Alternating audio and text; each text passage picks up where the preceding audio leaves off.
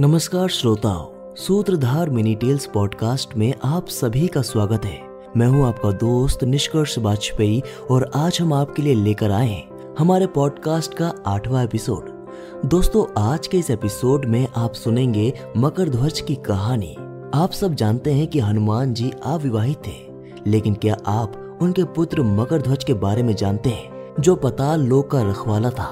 चलिए सुनते हैं पूरी कहानी आज की मिनीटेल में। यह बात सभी जानते हैं कि हनुमान जी बाल ब्रह्मचारी थे। लेकिन रामायण के कई संस्करणों में हनुमान जी के पुत्र का वर्णन मिलता है। लंका दहन के बाद जब हनुमान जी वापस लौट रहे थे, तब उन्होंने अपनी गर्मी शांत करने के लिए समुद्र में डुबकी ली।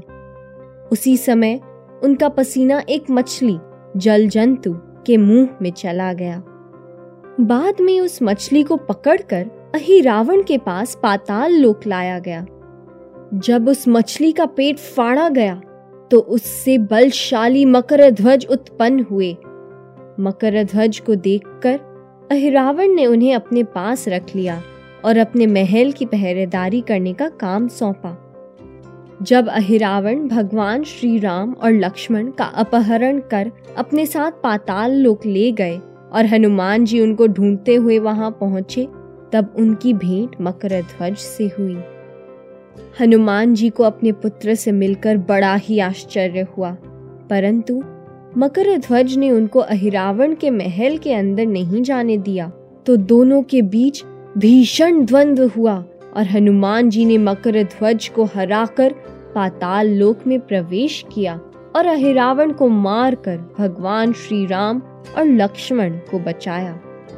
बाद में श्री राम के आशीर्वाद से उन्होंने मकर ध्वज को पाताल लोक का राजा नियुक्त कर दिया।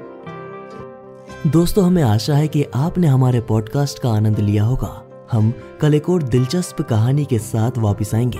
तब तक के लिए मैं आपको हमारे पॉडकास्ट के अगले एपिसोड की कुछ झलक दे देता हूँ। दोस्तों, आपने भाइयों के प्यार और रिश्तों की तो तमाम कहानियाँ सुनी होंगी, लेकिन क्या आपने जटायु और संपाति के भाईचारे की कहानी सुनी है? इस छोटी सी पौराणिक कहानी को जानने के लिए सुनिए हमारा अगला एपिसोड और फॉलो कीजिए हमारे पॉडकास्ट सूत्रधार मिनिटेल्स को।